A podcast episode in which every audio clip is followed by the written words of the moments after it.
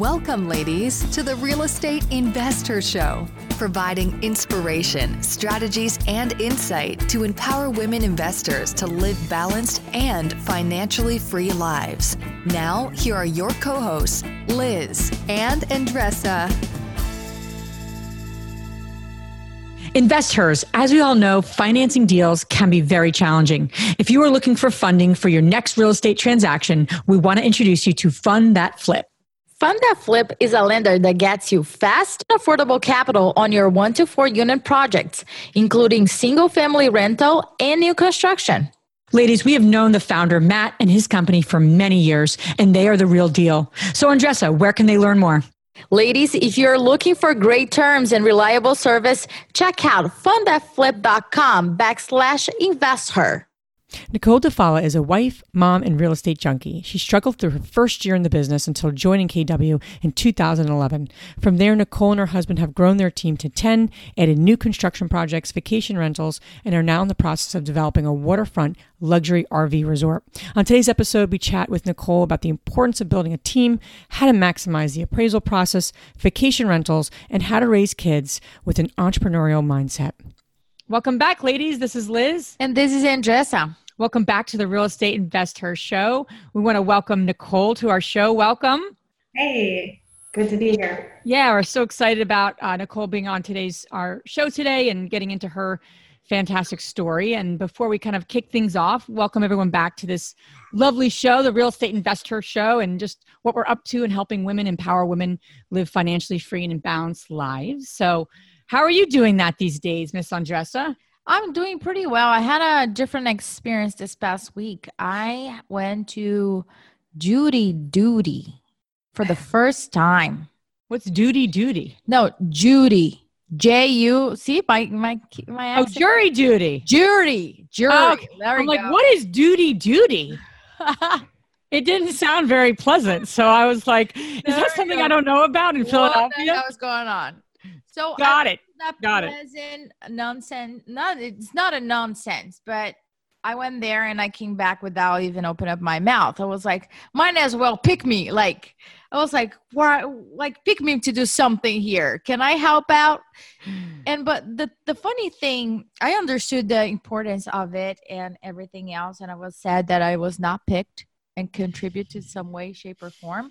But the funny thing is it's it's very serious, right? So you don't want to miss oh, the yeah. name of the the the judge, your your position, and all of that good stuff. There was a guy behind me. He's lapped throughout the whole time, and I mean snoring. Oh my gosh. And he was behind me for all those hours. So he slept several times. And I was like, what's wrong with this guy? Like, he's sleeping here. so what's going on? And then I was like, no, what's going on with me? Good for him that he can turn off his yeah. brain like that in, in, an environment like this. And literally just sleep. And, and sleep. Wow. And I was like, I, I almost woke him up and said, Can you tell me what's the secret? Because I want to do that. Sometimes That's I get funny. so overwhelmed. Yeah. You know, if I wake up in the middle of the night, my brain start, you know, processing it, everything that I need to do. And I was like, mm-hmm. No, no, we're not waking up now.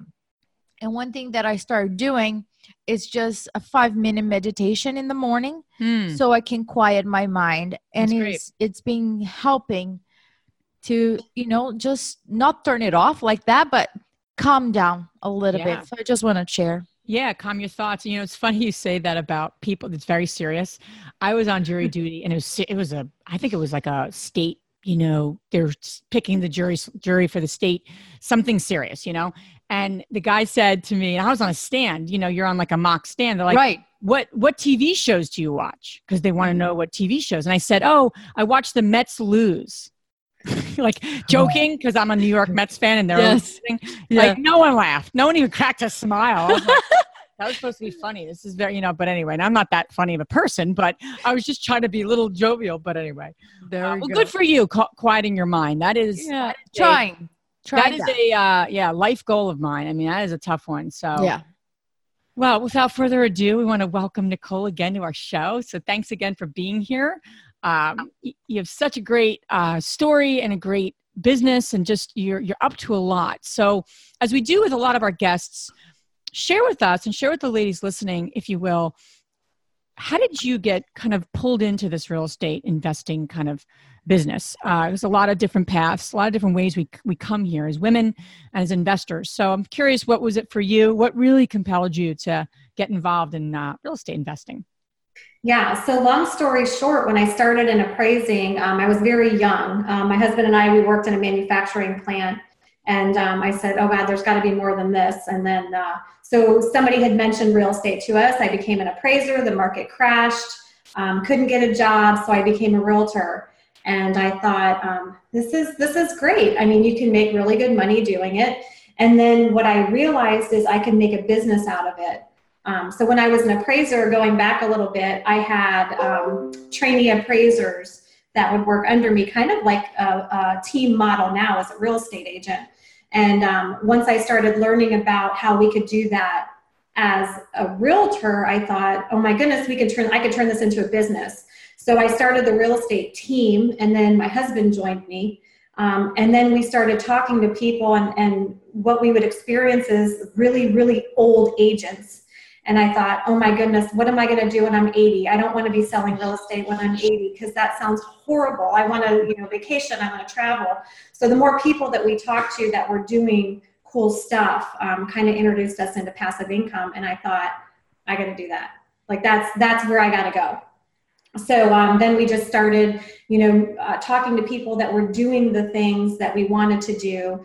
And um, you know we just started surrounding ourselves with those people. And as you learn um, you kind of like add little things. Like so first we started doing flips and then we started getting long-term rentals and then somebody introduced us to the short-term rental uh, game wow mm. and and reading your bio you're saying that after you you you know you start building a team a lot of the folks that are with you nowadays are being for a long period of time and yeah. it's so it's not rare but it, it it's you see so many people just starting and quitting very very easily what would you say were the things that you and your husband did as a team to build this strong foundation so people will stay longer and contribute to to, to your business?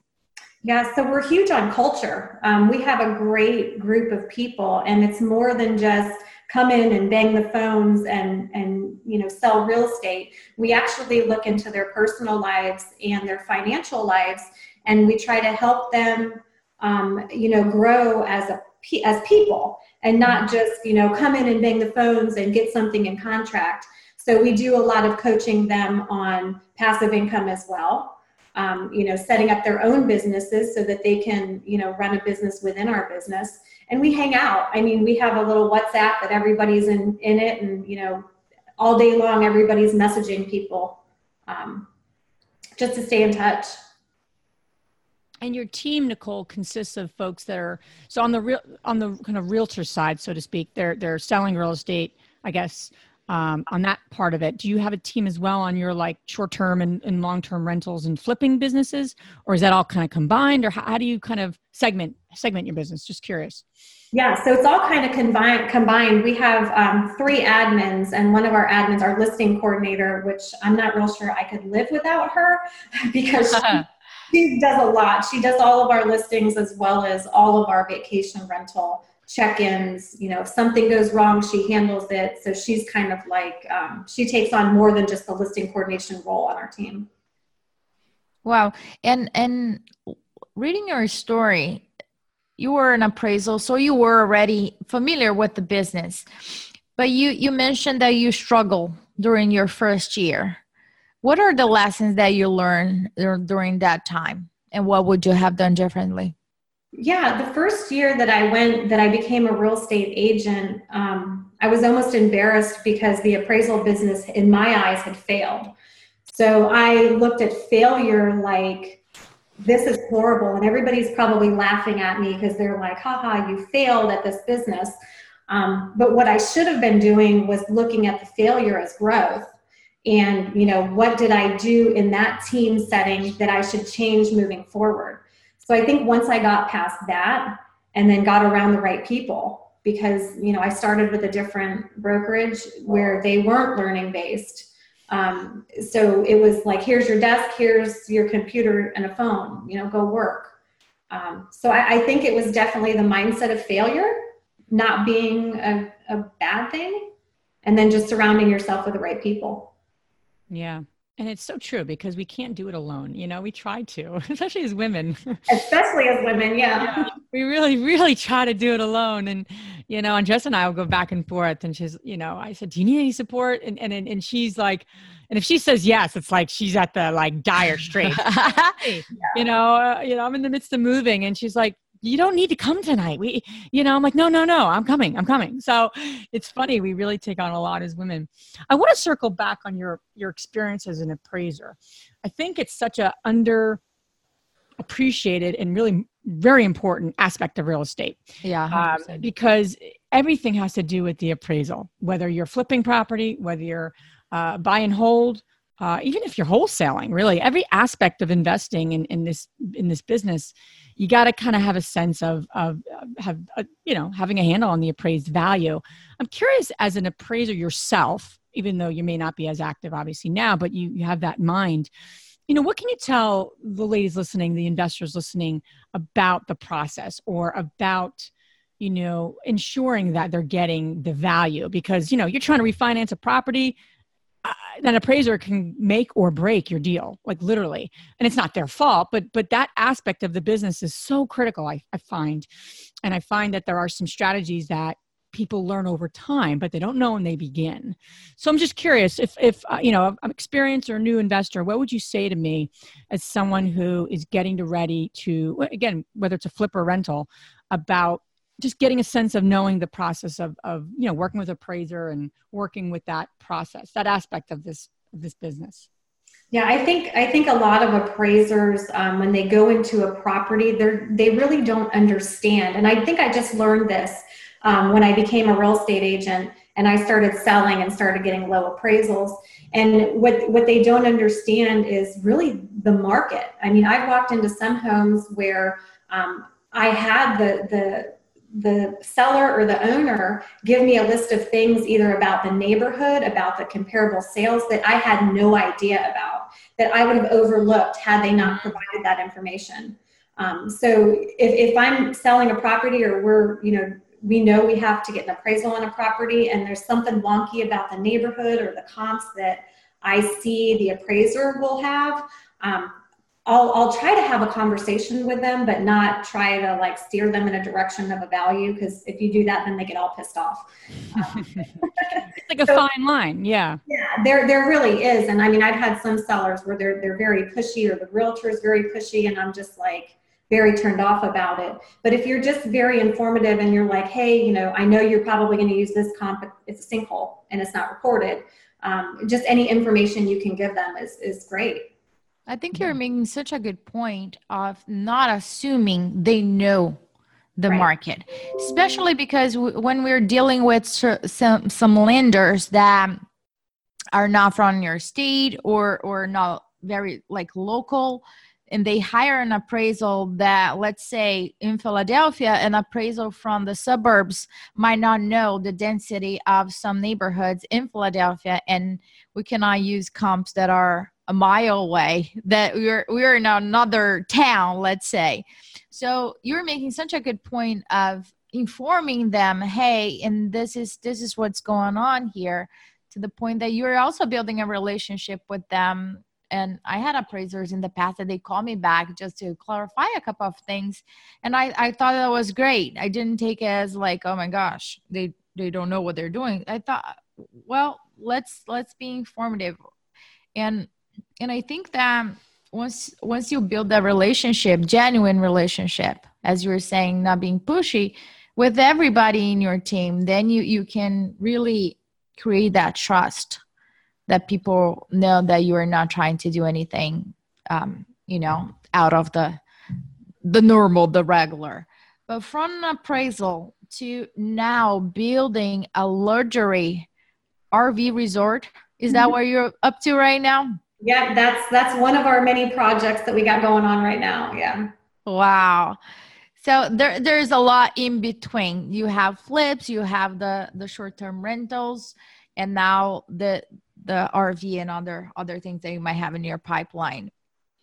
What did you have to do in order for you, for the mindset? I'm talking more specifically right now, to go from from being a realtor and starting your own business to now developing several business in different directions what are the things that you had to do in your personal growth in order for you to even imagine that that was even possible I think it's it's definitely the people that you surround yourself with, and we hear it so so often. Um, I get really bored really easy with something. Once I accomplish something, it's like, okay, that's great. Now what? Now what? So it's like you know we we built a real estate team and we're doing good. I mean we're not you know closing 500 deals a year but we're doing very well. Um, so now it's like what else can i do? I can build the people. We can do flips. So we got into that. And now it's like let's do some development stuff because we haven't really touched into commercial. And it's the whole failure right? Everybody i feel like sometimes you're scared to do something or move forward with something because you're scared of that failure and what does that look like? Or what would everybody think about you if if this project completely failed? And um, you know you I, I, just think you do the best that you can and if you do fail which you will which is kind of good yeah. right? Nicole just to circle back on something you said is i think it it's something that a lot of not so much new investors deal with but probably more experienced and or people that have been in a certain segment of the business. So you said something interesting. You said okay we have this going and it's working. And then you know you usually get bored and then you want to get into something different you know and then you know then you go there especially if it's an opportunity of course not just you know it seems like a good idea. I'm sure you guys do your due diligence and all those sort of things but you kind of pivot and you get into something new. And you probably sounds like you've done that a few times. You know it's interesting because i feel like we've done that. And in certain ways it pays off. And sometimes it's like, we really should just stick to that because we do that really well. But this over here, you know, it, it's a little more of a learning curve. And I feel like there's this this double-edged sword and i don't know if i have an answer for it because i'm almost i see both sides of it still but i'm curious how do you reconcile my question is how do you reconcile people's personality because i feel like you know in a lot of ways my husband's like you know what, what, you're saying i think he just gets bored sometimes like i need something new how do you reconcile that with a you know making sure the pivot i like to say because it's related. It's not like this new business that has nothing to do with what you're doing. It's a pivot. It's a business kind of pivot in, in a sense. How do you ensure that it's you know the, the, the right move? Uh, and i say right move meaning the move that's like you, you, know you've mitigated the risk. You've ensured that and i'm sure you guys do this because you're, you're, you're very seasoned but i'm curious what kind of a checklist or how do you reconcile that you know because i feel like it happens to a lot of us and i can see both sides of it where i sometimes like oh man i should just stick with what we know yeah i think it's um it's more of an emotional draw like if you wake up in the morning and you go oh I got to go flip that house, you probably shouldn't be doing it. Mm. Um, also, I mean, numbers don't lie. When you, I mean, we've had a few flips that went horribly wrong. Um, that we did wake up and went, oh God, I really don't want to deal with that today. Um, however, I'm excited about the next flip, then you know maybe you should stick it out. So I, I think that's kind of how we gauge stuff. It's like if you wake up in the morning and you're just like, oh God, I really don't want to do this. Um, you know, we we learned very quickly that we're not good managers, so we hired people to manage a lot of our stuff. Um, just because we had that emotion in you know in the morning, it's like I don't want to deal with this, so I'm not going to do it. Yeah, and it seems to me that the RV luxury resort does excite you guys. Yeah, it does. Even though we have had, a, you know, we've had a few bumps in the road with permitting and stuff, as I believe everybody does when they're yeah. doing community. But um, it's it's still very exciting for us. Tell me about what's involved on it. Uh, jumping on the like how tos, what it's involved on this. I would never talked about this specific type of soft projects. Um, is there any tricky thing that you learn on on your your journey that you didn't know before, and it was like, oh my gosh, okay, now I know. well, and also Nicole too, uh, share with the, share with the listeners um, what what you're doing exactly, because I think that might help give yeah. some context too. Okay, so it's basically a, a, piece of land that came across our desk. Um, we have we are selling a few um, new construction products as as agents, and the builder approached us and said, "Hey, I have this great idea. Um, I have this piece of land. Do you guys want to go in on it?" So we kind of joined forces with him and um, of course got the architect and we've got this great idea we've got this great business plan we started you know raising money for it um, purchased the land. And what i've learned so far is you have to be patient with city governments. Um, very, patience, very, patience is such a nice word. And I, my husband and i we aren't very patient. You know we want it to move very fast. Um, and, and what we realize is we do have to slow down and we have to be nice about it.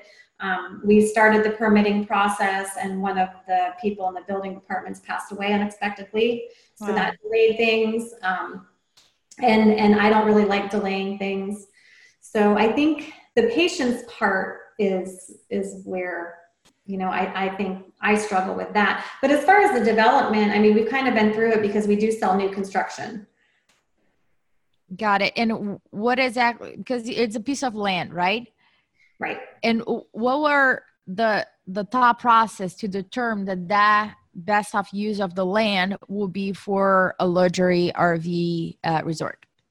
So we have they're actually very popular here in Florida, and as we did the research, we realized that um, you know we, we looked into the sales of RVs at people at a certain age and the sales are growing significantly. Mm-hmm. Um, we also have a project about an hour away from us that about two weeks before this project kind of came to us, um, I had a friend that asked me to do an appraisal on an RV lot. because they're all fee simple and they're sold separately. So I, I, went out, I did it, I, I talked to the owner of this community and I got a lot of information because I had never appraised one before. Um, and then two weeks later, when it kind of came to us, I was like, wow there's a sign like something is telling yeah. us we need to do this but it's so important to keep be open to those signs right i mean i forget the psychological term but you know it's like someone saying to you uh, I just got this, you know, this white SUV, you know, I don't know, a new, a new type of SUV, uh, you know, I don't know what it is. And then you're like, I've never seen that before. And then they're like, yeah, it looks like this. And then they show you a picture on their phone. You're like, that's awesome. And then the next day, all of a sudden, you see them everywhere you yeah. know and like what happened did they just fall out of the sky no you just your awareness was raised so you're you're looking for the you're looking for something and you see it and then you're like oh then i see it so it's the same thing like what you're saying i think it's so important in this business to stay open to those signs you know and and to be kind of aware you know yeah they uh, say that kind of like you tell your brain what's important and and then yeah. your your eyes start paying attention to it. It happened yeah. about uh, opportunity zones. We started this conversation, yeah, and and now everywhere that I go and all the conversation, it's surrounded by it, and it's just like pouring. And I was like, I want to know more and more about all of that. Linking that, like what's coming up. I do I do short-term rentals and you mentioned you do it as well. Where are your properties located? So it's kind of hard in our area. We actually learned the hard way um, that there's a lot of rules about short-term rentals in our area. So, um, we, topic. yeah, back to the local government and uh, the neighbors that don't really like it. But we found a few communities where they're very legal, and um, we found a condo complex on the water, um, and you know, a lot of times you can buy them furnished already. So the last one we just bought about six months ago completely furnished. We went in, just cleaned it up, slap a coat of paint on it, and in two weeks we had it up and running. Um, so I think you, you just have to find those neighborhoods and you know where they are legal or um, the cities where they allow it. We had what we have one that um, we had to do. We had to put like a fire sprinkler system in the house, and wow. there was a little bit of work we had to do to be compliant with the the local government, but we we did it. Very cool. And a lot of people ask me about uh, like the conversion. They have long-term rentals and they they want to turn into short term but they are not sure if that is a business that they would like to pursue what would you say to those ladies that are taking consideration um, Airbnbs, and um, what would what are your criterias in order to determine if that property fits the short-term rental model or not? Yeah, well, first of all and foremost, like I said, is you know the rules and regulations yes. of the local government or HOA. Um, the other thing is you got to look at you know what what the percentages are of, of the what's that what what are the homes in the area renting for per, per night. Um, and then how many nights a month are they averaging? So what I'll go do is I'll go into VRBO or Airbnb and I'll look at all the competition that I have.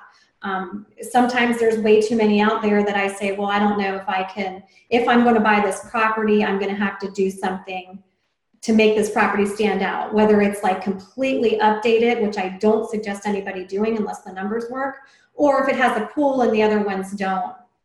Um, the other thing is you you've got to um, you got to make sure you're you're buying the right stuff for the vacation rentals. And what I realized is people don't care what wall art you have or what curtains you have, but the main thing they do care about is the linens, the bed, and the towels, you know, stuff like that. So we make sure that um, when we go in, we buy high end hotel quality stuff there. Yeah. But I mean, everything else is bought from like Walmart or Target.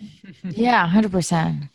That's great. Yeah, I know. Andressa is actually speaking at our, our local investor uh, meetup this evening on the very topic of what, you, what Airbnb, what to do it or not. I forget the exact title, but you're you're speaking. I'm not. So I'm just saying I'm going to be helpful. Yeah, it's like Airbnb not or not Airbnb. Got That's it. The question. Yeah, and we also have some some clients that want us to to manage those, and I have a list of you know everything that they should have in the house, and um, even down to like a propane tank for a grill outside. Um, so we do have a list if you want me to share that with you of of what you know awesome. we suggest you having in a vacation rental. Very cool. That would be awesome, and then we can put it available for all the ladies to download as well. Yeah, okay. that'd be wonderful.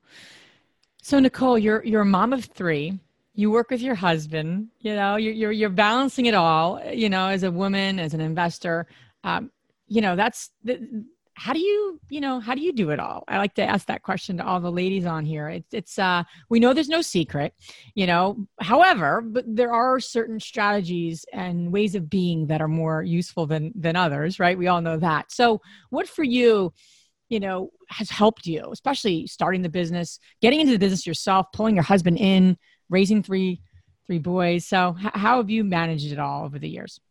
I think having my morning routine is very um, consistent. You know, I like to get up very early. I like to meditate. I like to work out. Um, and and I feel like when I have a lot of time in the morning to do that, um, and I don't really dig into work until like nine. That may sound very early for some, but that or late early for some. That's late for me because um, I'm up at like four thirty.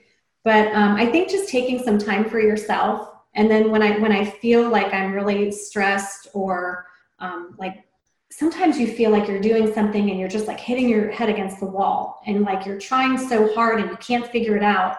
Um, when I feel myself doing that, I just stop and I take a step back and say, okay, I'm gonna, I'm just gonna pause for a day. I'm just gonna, you know, sit at home or do something other than try to figure out this problem. So I think it's it's really about taking time for yourself and doing something that lights you up. You know, if if you like, you know, going to get your hair done or going to the spa or whatever, you know, just you got to do something for you.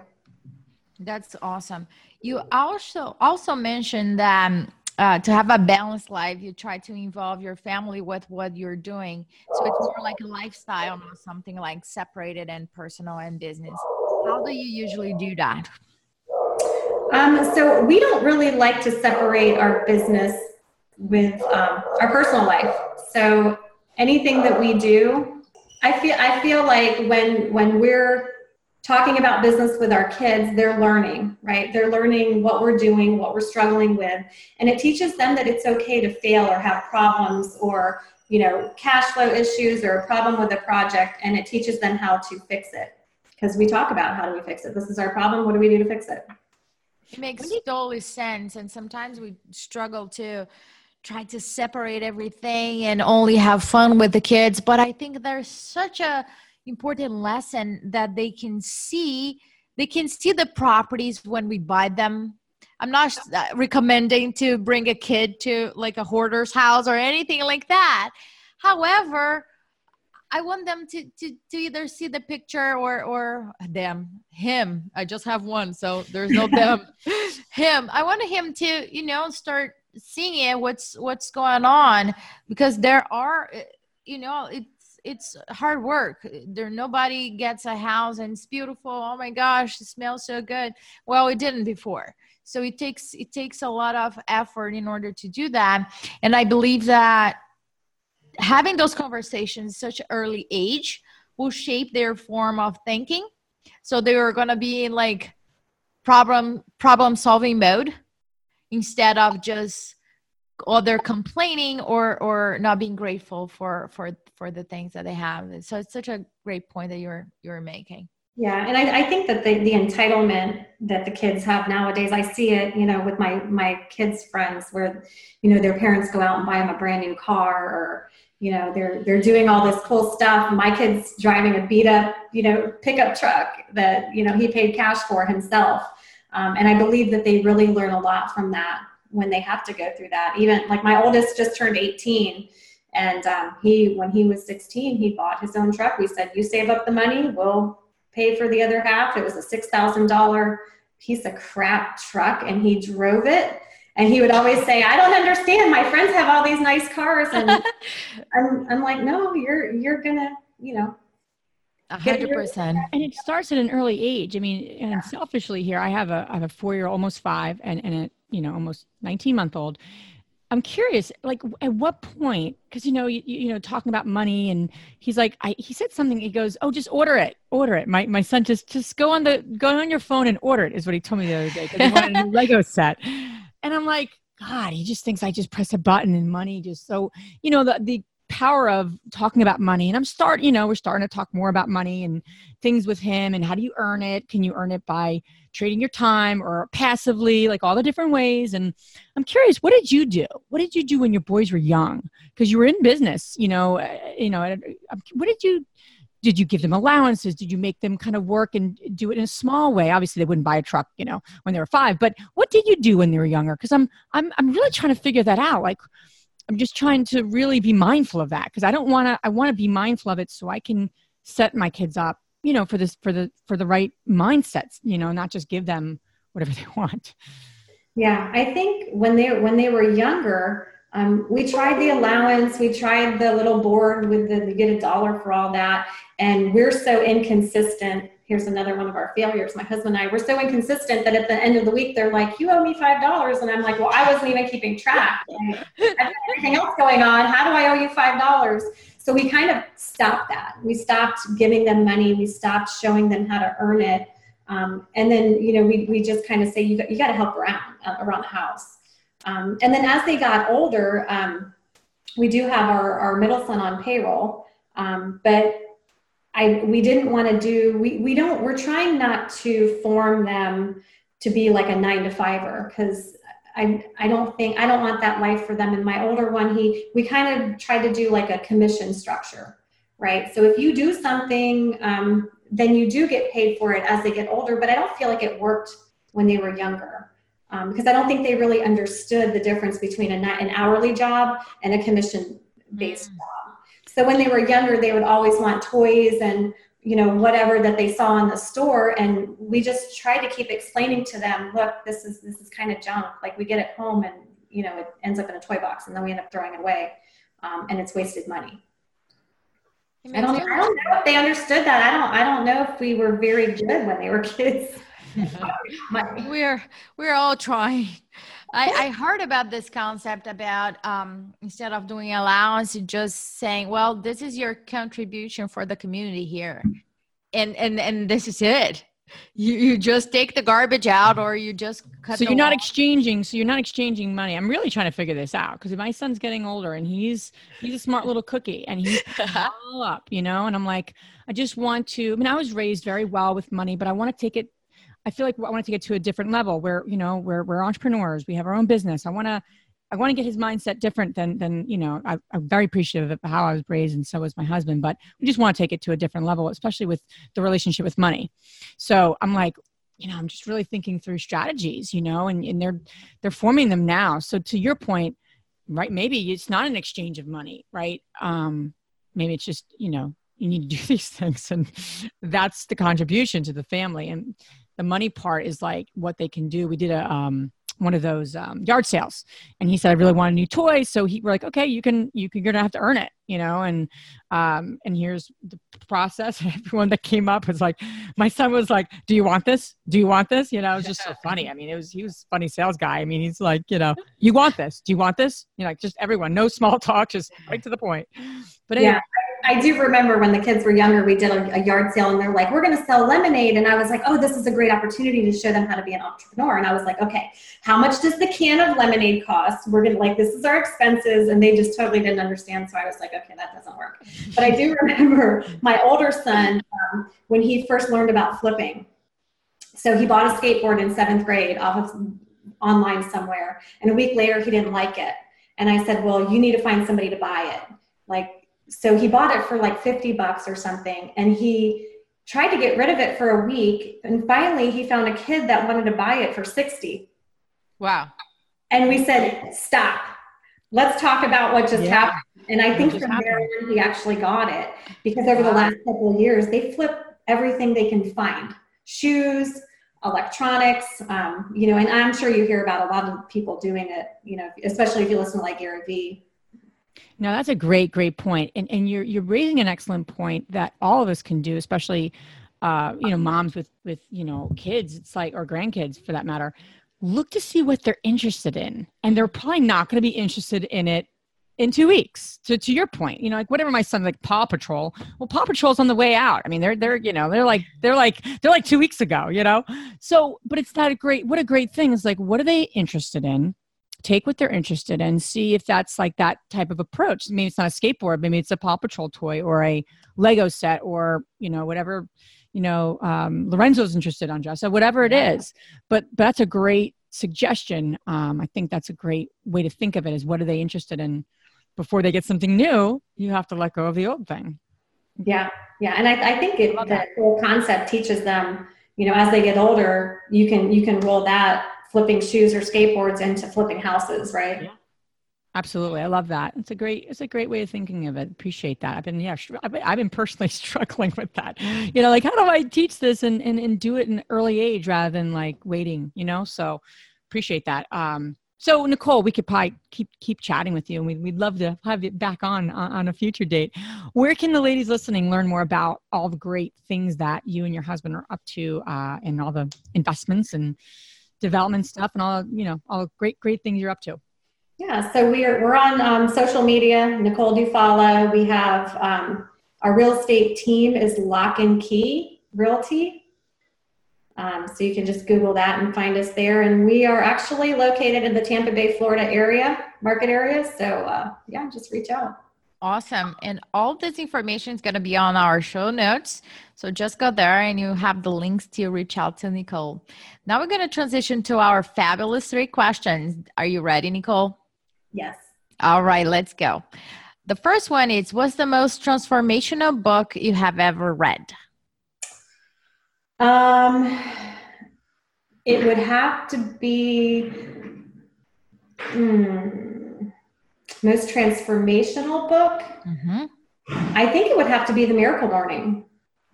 Good one. How did that impact you? I think it, it taught me how to start the day, um, you know, how to get that morning routine going and um, just start the day off right, because I think it's so important to do that. Agree. The second question is What's the most powerful routine you do to create a financially free and balanced life? Um, I mean, I hate to say the same thing, but it, it has to be the mental clarity in the morning, right? Like if, if you're not, if you're not on your game, you know, with your mindset, it, it, it all, it affects everything else. Got it. The third one, the last one is which women, famous or not, has inspired you the most? I have so, so many women in my life that inspire me. Um, I am part of a women's group called Symmetry 7, and I feel like everybody is so different and I've, I've been with them for about three years now and they they really inspire me by everything that they're doing because a lot of them it's so much different than what i'm doing. Awesome. It's awesome. Nicole thank you so much for being on our show and sharing some great tips and strategies and just sharing all your great um, you know not just strategies, but the way you're thinking and, and, what you're doing, and then it transpiring into obviously all the things you're up to, especially with your family and your husband. So thanks for thanks for being on our show, and thanks for sharing your great wisdom. Yeah, thanks, ladies. Thank you, Nicole. If you enjoyed this podcast and want to receive updates on our next interviews, go to our website, therealestateinvesther.com. There, you can subscribe to our show, become part of our investor community, and get updates on upcoming episodes. If you like our show, please share it with other women who would benefit. And don't forget to leave us a rating on iTunes. We'd really appreciate it. And as always, we encourage you to take one action as a result of today's show and put it into motion so you can live both a financially free and balanced life. Thanks for spending time with us. Ciao.